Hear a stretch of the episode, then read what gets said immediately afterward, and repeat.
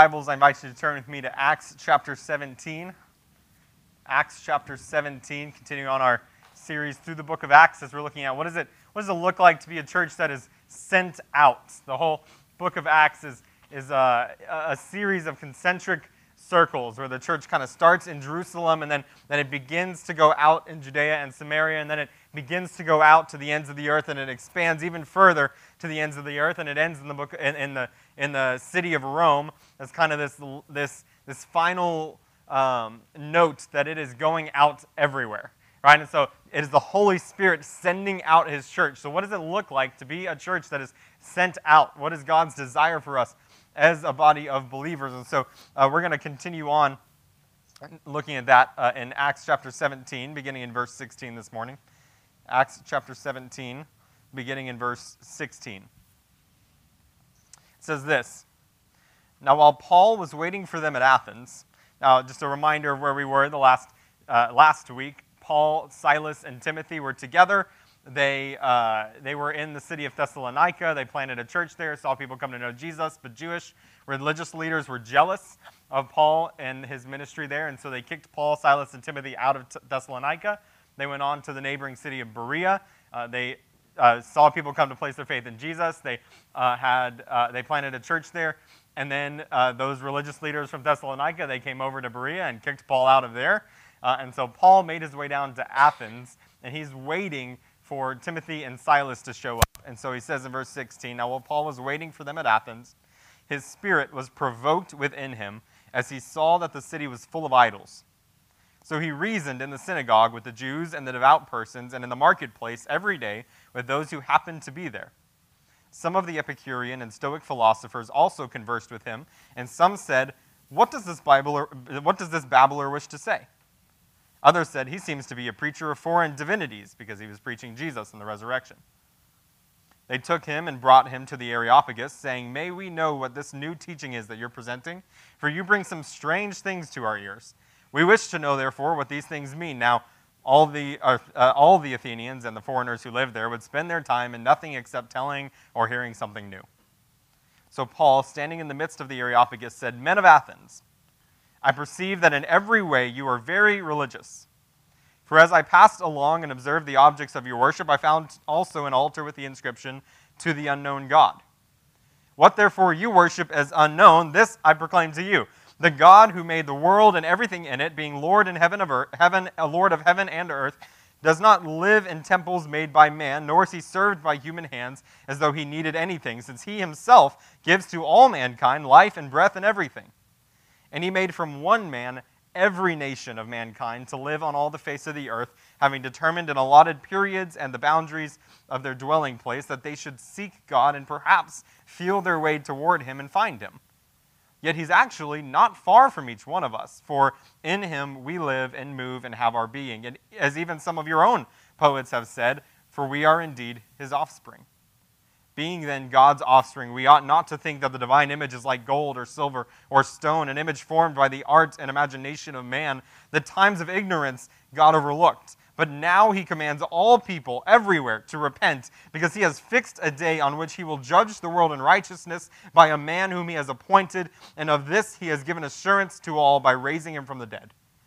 Now, when they heard of the resurrection of the dead, some mocked, but others said, We will hear you again about this. So Paul went out from their midst, but some men joined him and believed, among whom also were Dionysius the Areopagite and a woman named Damaris and others with them. Let me pray for us. We'll get into this text this morning.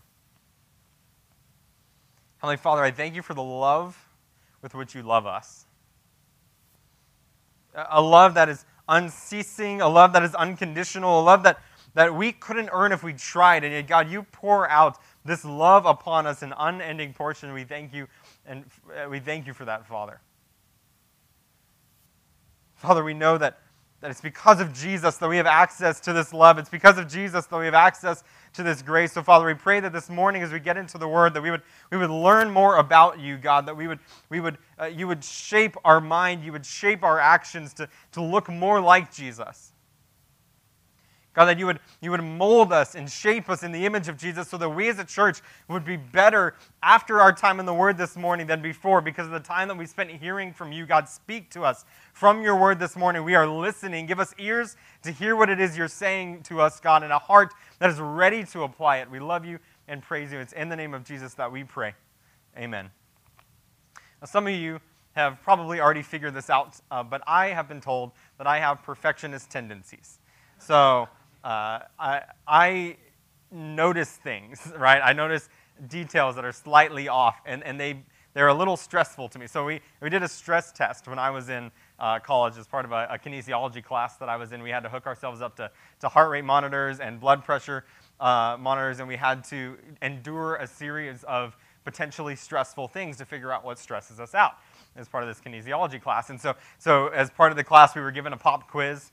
Uh, that day, we were uh, shown like just uh, images of spiders and other creepy things, like clowns, other things on the projector. We were uh, each one of us was told with no advance notice that we had to give up and give a two-minute speech uh, on some topic. And so, so throughout this whole thing, we're all wearing monitors, and we had to record what our heart rate was, what our blood pressure was, and just across all of these potentially stressful scenarios, it was just flatline for me. Like it was totally fine, right? Nothing stressed me out until they put a picture of Skittles on the board.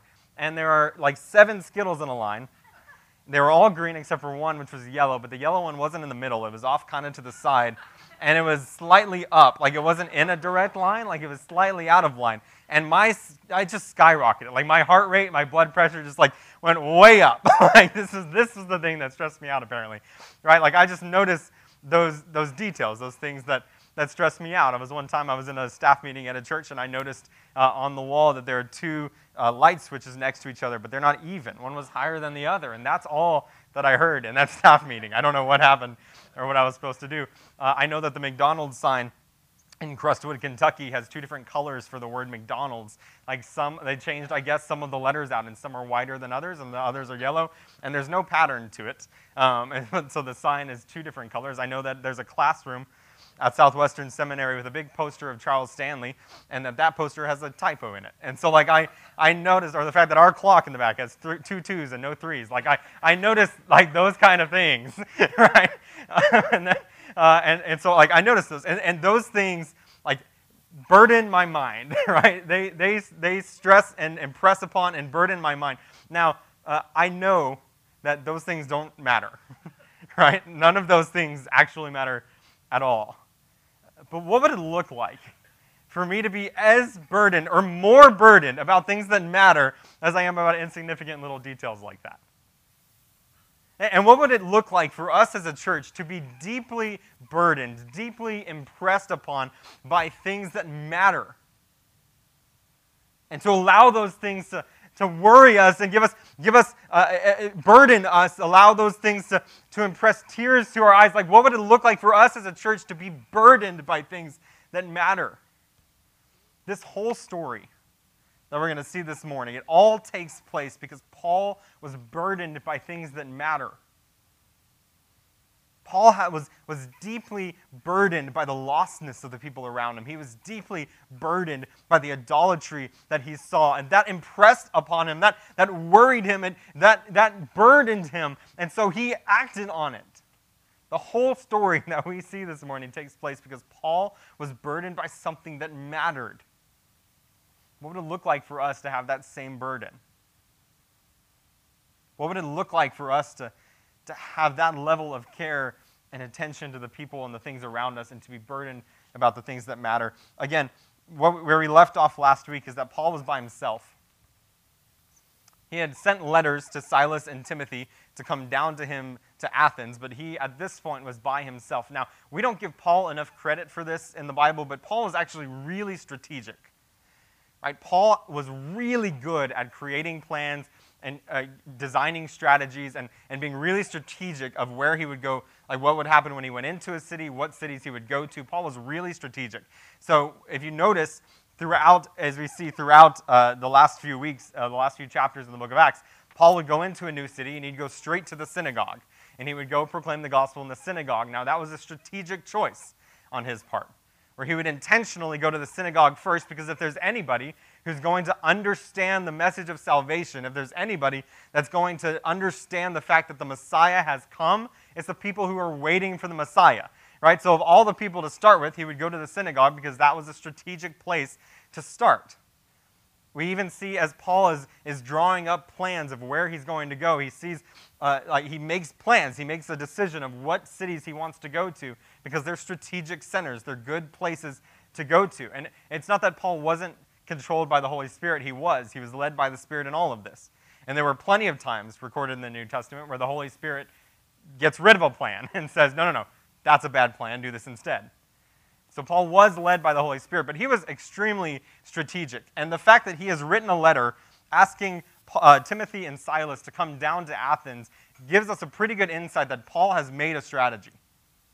Like, Paul has made a plan for how they're going to approach Athens. And the, if, you're a, if you're a strategic person, if you have come up with this strategy, the thing that most people would do in this case would be to wait for Timothy and Silas to get to them so that they could enact the strategy. Right? They have a plan of how they're going to reach Athens. They have a plan for how they're going to proclaim the gospel in the city. And the plan obviously involves Timothy and Silas. Otherwise, Paul wouldn't have asked them to come down. And so, the normal course of, of action, the normal thing that a normal person would do would be, to, would be to wait for Timothy and Silas to get down to Athens so that they could follow the strategy, so they could follow the plan. And that seems to be what Paul is doing. Because we see at the beginning of verse 16, Paul, uh, uh, Paul was waiting for them at Athens. He, he's sitting there waiting for Timothy and Silas to get there so they can enact the strategy, so they could do the plan. But notice what happens, second half of verse 16. But his spirit was provoked within him as he saw that the city was full of idols. His spirit was provoked, it was burdened within him when he saw that the city was full of idols. So while he's sitting there in Athens, he's sitting there in the marketplace, presumably just gathering information, having casual conversations with people, learning more about the city, learning more about the culture. We know that from later on when he starts to speak. That's what he's been doing, is, is gathering more information about the city. Uh, and as he's sitting there, he's sitting there in the marketplace surrounded by idols. Athens was a city full of idols, full of religious worship, and he's surrounded by idols. And he's watching as, as parents take their kids and go offer incense to an idol, thinking that that God is going to deliver them. He watches as, as men and women devote their entire lives to serving these images, serving these idols, serving these things that cannot save them. He watches as people who are hurting, people who are struggling, people who are in pain are walking up to these idols and offering them offerings, offering them incense, offering them things, hoping that they'll get better, hoping that these things will fix them and satisfy them, fill them up, make them whole. He's watching all of these things take place, and it is draining him. His spirit is provoked. He is burdened by the idolatry of the people around him because he knows that they are worshiping things that cannot save them that they are offering up incense to idols that are, that are nothing more than stone, nothing more than wood, nothing more than gold, that they're nothing more than an inanimate object that cannot hear them, that cannot act on their behalf, that cannot save them. He knows that they are devoting their lives and their worship to things that do not glorify God, things that cannot give them joy and life and salvation. And his soul was burdened within him. I mean, I read that I read of, of how Paul's soul is burdened by the idolatry, and I am convicted because I'm reminded that my soul is not burdened to the extent that Paul's was by the idolatry and the brokenness in the lives of the people around him. That when Paul looks around and he sees a city full of idolatry, full of people worshiping things that are not God, he is burdened by it. And I stand in a city full of people worshiping things that are not God, living their lives for things that do not glorify, do not save, do not, uh, do not provide uh, life and salvation. And my soul, while burdened, is not burdened to the level Paul's is. I'm reminded that this is, a, this is an issue worth being burdened about as people are, are giving their lives away, offering up worship to things that are not God and cannot save. Paul's spirit was provoked, burdened within him. And notice me, notice with me what happens in verse 17. So he reasoned in the synagogues with the Jews and the devout persons in the marketplace every day with those who happened to be there. So Paul's so burdened by the brokenness, the idolatry, and the people around him. He's so burdened by it that he has to act. He's not waiting for Timothy and Silas anymore. He's not waiting to enact the strategy. He throws the plan out the window. He's like, I have to do something about this. So he goes into the synagogues as is his normal practice. And he goes and proclaims the gospel to the Jews there in the synagogues. He lets them know that the Messiah has come. Jesus Christ has died for their salvation and he rose again to give them eternal life. Then he goes out into the marketplace and he's talking to people every single day, letting them know that there is a God who loves them and cares for him, cares for them, that the idols that they're worshiping are not God. And he goes and proclaims the gospel that there's a God who sent his son Jesus to die on a cross for you, to give you eternal life, forgiveness of sins. He rose again from the grave to give you eternal life. He's out proclaiming the gospel because his soul is so burdened by the idolatry of the people around him. Notice what happens in verse 18. Some of the Epicurean and Stoic philosophers, two different kind of schools of philosophy there in Athens. Uh, Athens was uh, kind of the cultural center of a lot of philosophy. Uh, and so, uh, so these Epicurean and Stoic philosophers were there. They're talking with him, and some say, uh, What does this babbler wish to say? Some of your translations may say idle, babbler, uh, foolish talker. What, what, they're, what that word means is it's, phys- it's a, a literal description of a bird going and picking up seeds and distributing it somewhere else. So, what they, what they mean is this guy is basically just going and picking up ideas from other people, and he's, he's coming and spouting them as if he knows what he's talking about. Right? That's the idea that they get from Paul, that this guy has no idea what he's talking about. He's just kind of picking up some random things and throwing them out here at us, these strange ideas. This is just a, this is just a babbler, just an idle babbler who has nothing meaningful to say. But others said, no, he seems to be a preacher of foreign divinities. He seems to be preaching and talking about gods that, that we're not used to, gods that we don't know about, gods that we don't serve, uh, and because he's preaching about Jesus and the resurrection. And so, like good Athenians, what they decide to do is they want to take Paul and they drag him before a council uh, that meets every single day in Athens and meets to discuss, as, as Luke kind of pejoratively says, they meet to discuss new things. they meet to discuss ideas and philosophies because they're trying, to, they're trying to come to an idea of what's right and what's true. And so they drag Paul before this council. It's called the Areopagus. Uh, another way of saying it is Mars Hill, what you may have, um, what, something you may be more familiar with. Uh, that he is dragged before, uh, to this place called Mars Hill before a council and he has to explain himself, explain this new idea. That's what it says in verse 19. They took him and brought him to the Areopagus, saying, May we know what this new teaching is that you're presenting, for you bring some strange things to our ears. We wish to know, therefore, that these things, uh, what these things mean. And Luke says, Now all the Athenians and the foreigners who lived there would spend their time in nothing except telling or hearing something new. Now, partially, that's an insult to the Athenians that Luke is just throwing in here. Like, uh, they really don't they're, all, they're, all they're doing, all their time, is just trying to figure out something new. But what he means by that is that these Athenians are trying to get at the truth. Like the whole Athenian culture is built around trying to understand what is right, what is true. They want to worship what is right.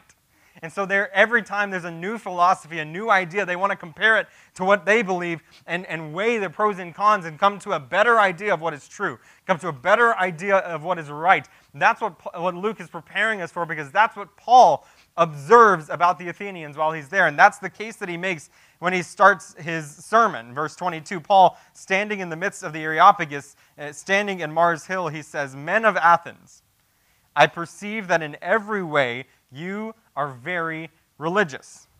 For as I passed along and observed the objects of your worship, I found also an altar with this inscription to, to an unknown God.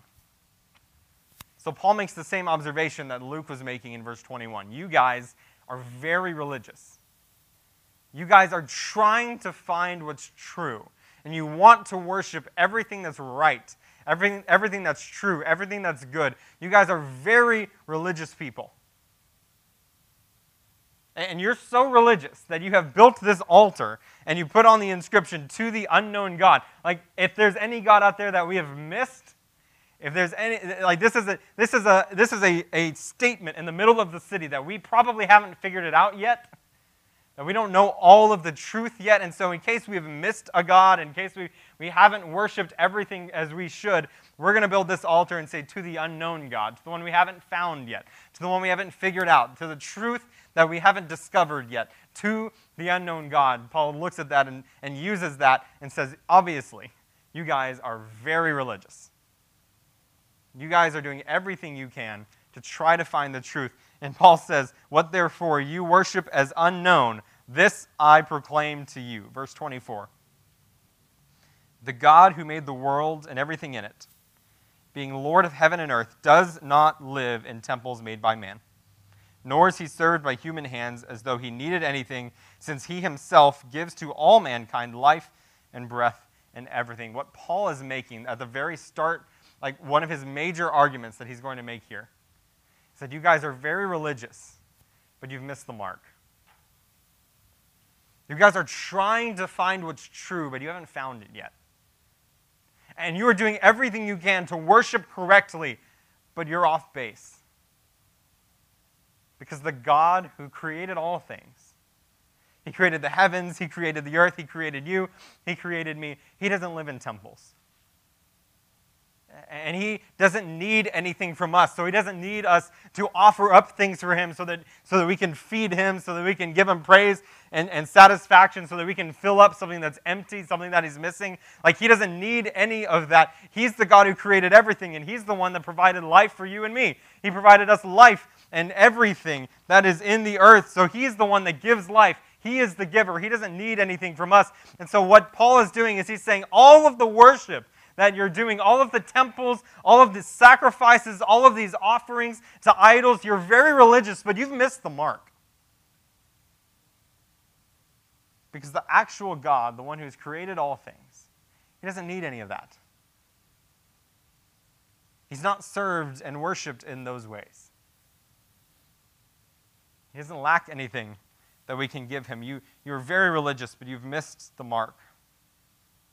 Verse 26. He made from one man every nation of mankind to live on the face of the earth, having determined allotted periods and boundaries for their dwelling place. This is a, a fascinating sentence. What Paul and what Paul is saying here as a Jew is as a former Jew makes this even more remarkable. Because what Paul is telling this Athenian crowd, this council full of Gentiles, what he's saying is, so you and I are the same. God has made every single nation.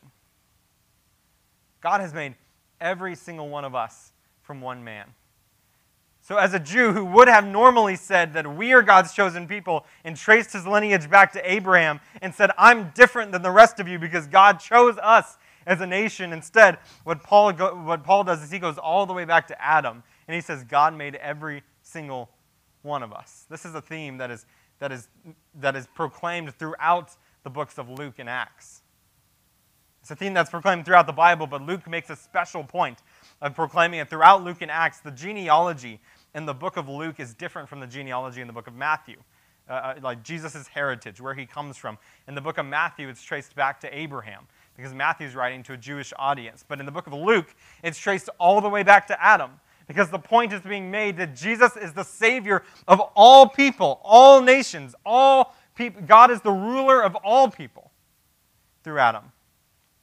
And that's the case Paul is making here that, that God made every nation. He is the ruler, authority, deity over every single nation, every single tribe, every single tongue, every single person on the face of the earth because God made every single one of us through one man, Adam. And he has determined allotted periods and the boundaries of their dwelling place. What that's likely referring to is the fact that God has, has uh, established uh, national boundaries and allowed nations, some nations, to have prominence over others throughout history.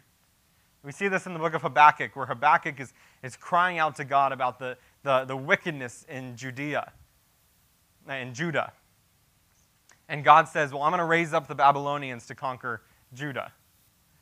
And then Habakkuk says, Well, the Babylonians are wicked. And God says, Well, I'm going to raise up the Persians to conquer the Babylonians. Like God, God has allotted boundaries and borders. He's allotted some nations to rise up. He's allotted some nations to fall. He has allowed, uh, he has stayed sovereign over every nation throughout history. This is a proclamation to the Athenians that, that you guys are a proud people. You guys are a people that, that are, are religious, but, but at the end of the day, God is your God. God is the rightful ruler over your nation. God is the rightful ruler over your city because just like everybody else, God made you from Adam.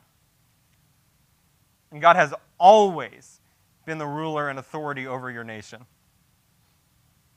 That's why he says in verse 27 they should seek God and perhaps feel their way towards him and find him. Within every nation, within every border, within every boundary of peoples, there is evidence of God. Because everywhere, no matter what the nation, no matter what the, the natural land features, there's evidence of God's creation. We can see the power of God in creation. We can see the, the character of God in human consciousness and in the human consciences. Like we can see and learn about God. There's enough evidence there to, so that the people of the world could grope around and try to find God and eventually maybe find Him. But the, the reality is, and what Paul is saying here, it's what we call general revelation. The whole world was given enough within their borders to figure out that God exists and what he's like. But what Paul is saying here is you guys have missed the mark. You had everything you need to find God, to figure out what he's like, but you guys have missed the mark because you didn't have special revelation. You didn't have God's word. You didn't have God directly telling you what he's like. And so Paul's saying, let me, let me fill in the gaps for you. Let me tell you where you've missed the mark. Paul says, God is actually not far from each one of us, for in him we live and move and have our being. Paul quotes two ideas that are, that are prominent in Athenian thought. He says, In him we live and move and have our being. And he says, as even some of your own poets have said, for we are indeed his offspring. So Paul quotes two Athenian thoughts, two Athenian philosophers and poets, and he says, Even you guys know just based on this general revelation, you guys have understood and come to the place of knowing that God is not far from you, that there's a God who is near you, and there is a God that we are all his offspring. You have come to that understanding. You have come to that idea. And so Paul takes it even further. He says, Being then God's offspring, we ought not to think that the divine being is like gold or silver or stone, an image formed in the art and imagination of man. He's saying, we are God's offspring. And so we sh- that should be enough to know that we don't need to worship idols. That should be enough to know that our God is a living, breathing being, and He's even better, even greater than human beings are. And so it is worthless to worship things that are human creations. It is worthless to worship things that are inanimate objects, things that cannot save, things that cannot give you life. It is worthless to worship those things because we are all God's offspring and God is greater than us. And so it, that's enough information to know that you shouldn't be worshiping idols. Verse 30, and this is where Paul turns his argument. He's been saying the whole time, you guys are religious, but you've missed the mark. Look with me in verse 30. He says, The times of ignorance God overlooked. Now, that's a bold part of a sentence uh, in, uh, to say in, before an Athenian council. Right? This is a group that prides themselves on knowledge. Like a group that prides themselves on being philosophers, on knowing what's right.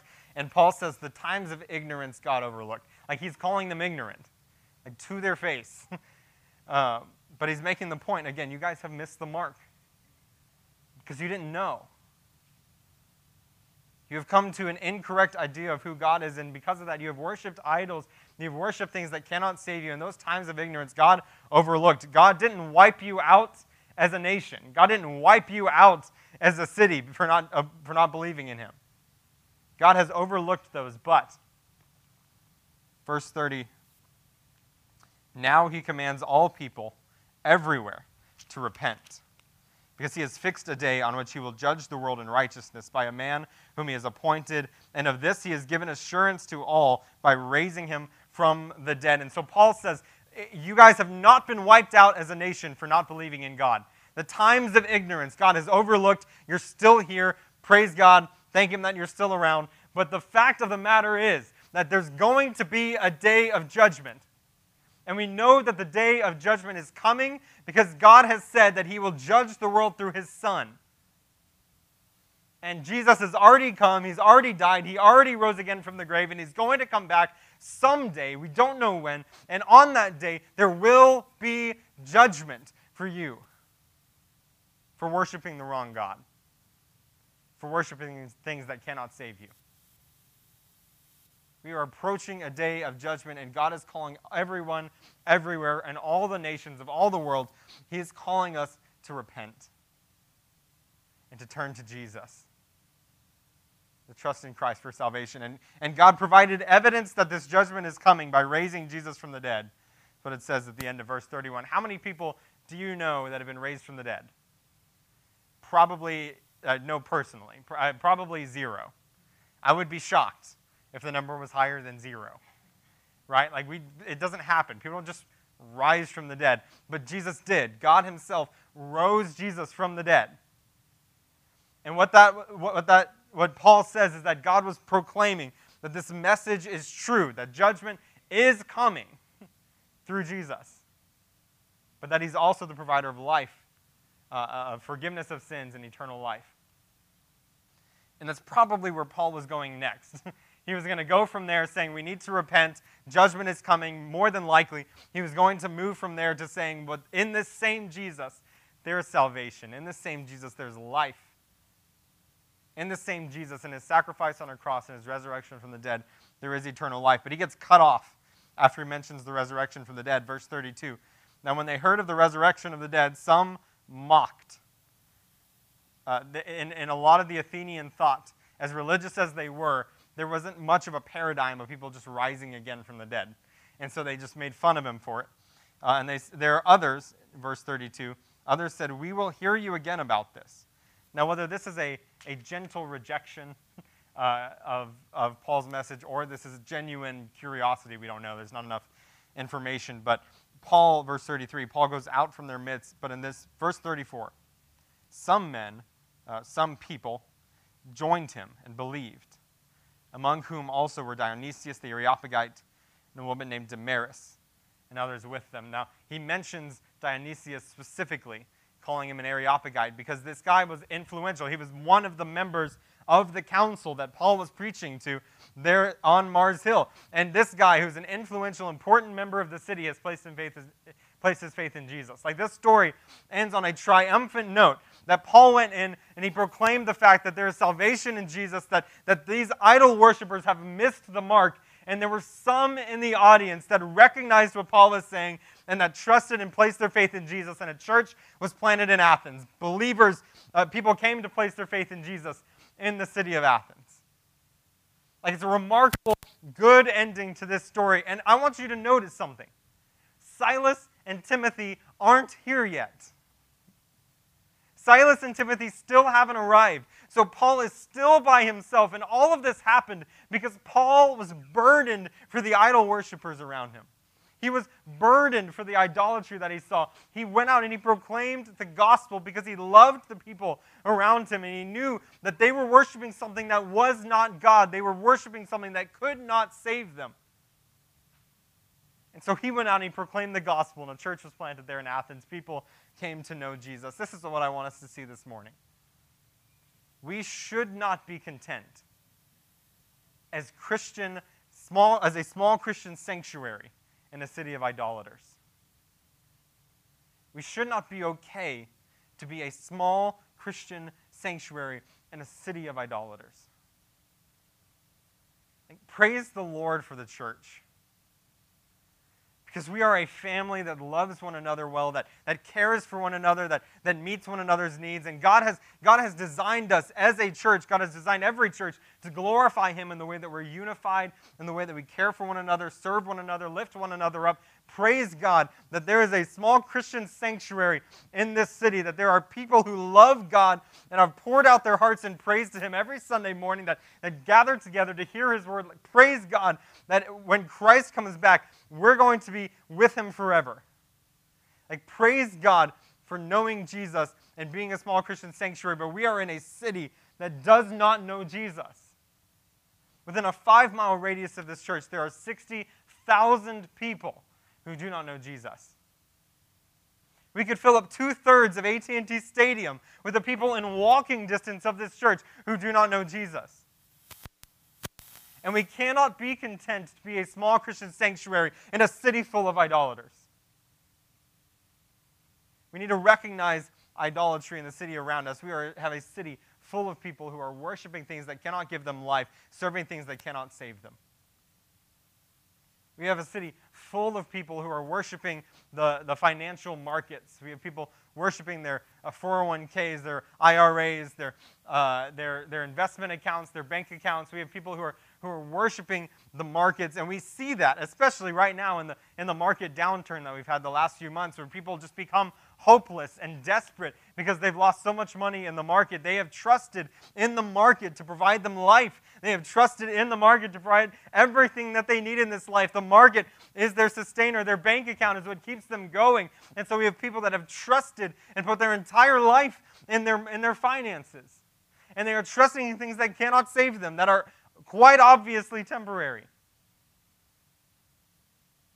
We have people who have, who have placed their, their hope in the, uh, the affirmation of other people.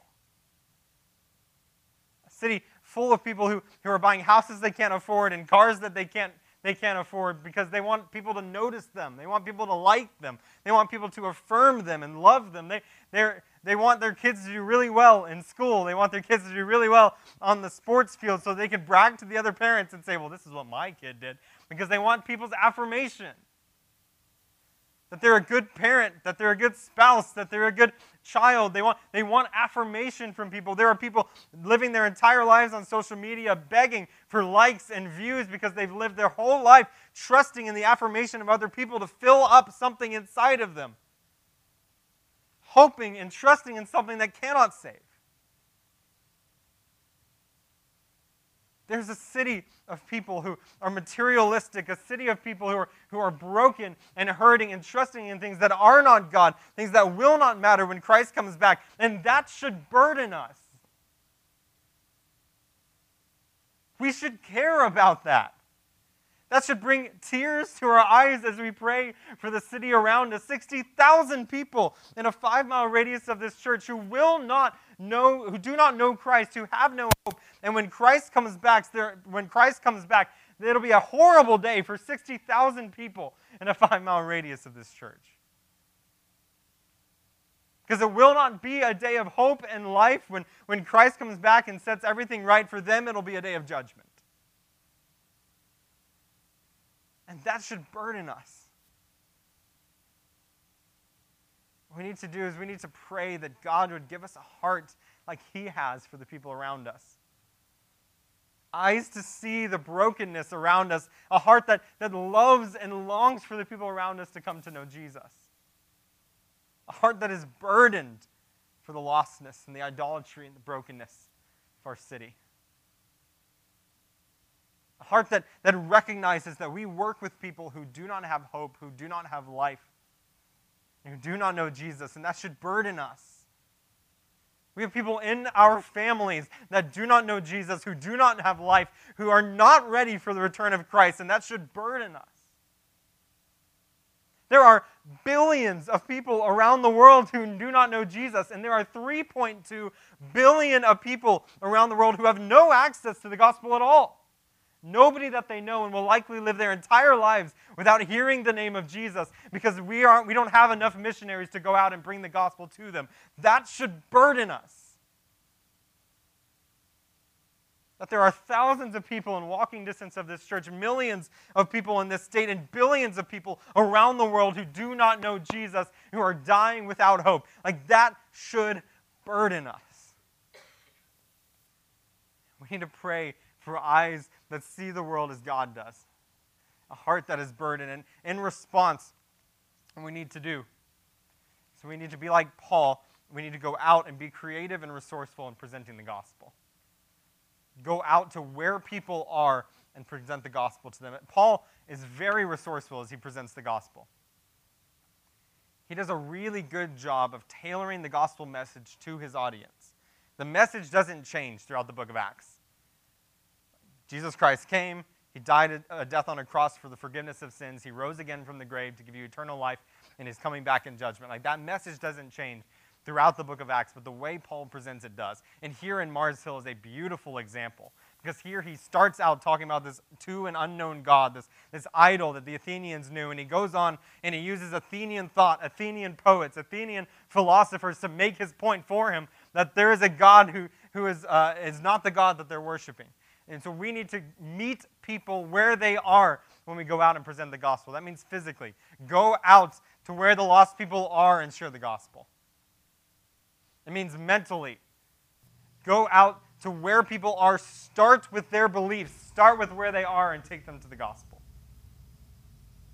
But we do that, we go and we engage the lost when we are burdened for the lost, the hurting, and the broken around us. We need a heart that is burdened. We should, we should not be content as a small Christian sanctuary in a city of idolaters.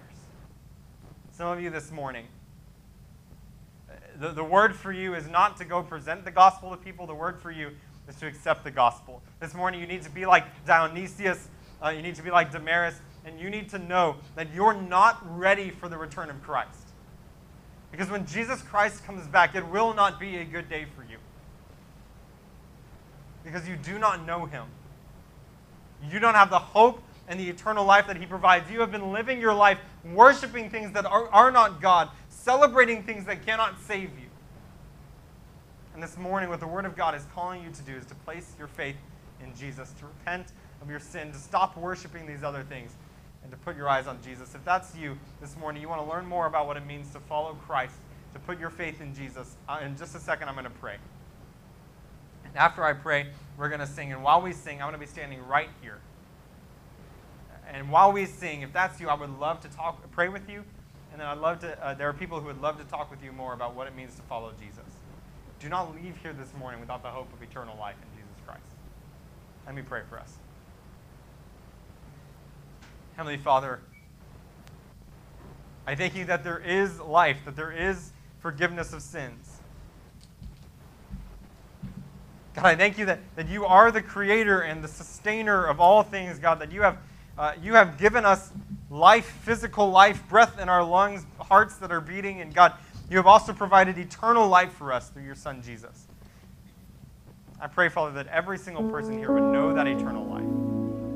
And I pray, God, that we would have hearts that are burdened for the people that do not have life hearts that are, are broken for the people that do not have eternal life, do not have hope, and are not ready for the return of Jesus. And so, God, I pray that you would give us those hearts that are broken and hurting and burdened for the people around us. God, I pray that we would have tear soaked pillows as we are crying out for the lost in prayer, God, as we are longing for the people around us to know Jesus. God, give this heart a burden for the lost, a passion to see people come to know Jesus. Light a fire in this building as we go out and proclaim the gospel. God, I pray that we would know your love and your grace in an unending portion. And God, that we would, we can't wait for the people around us to know it as well.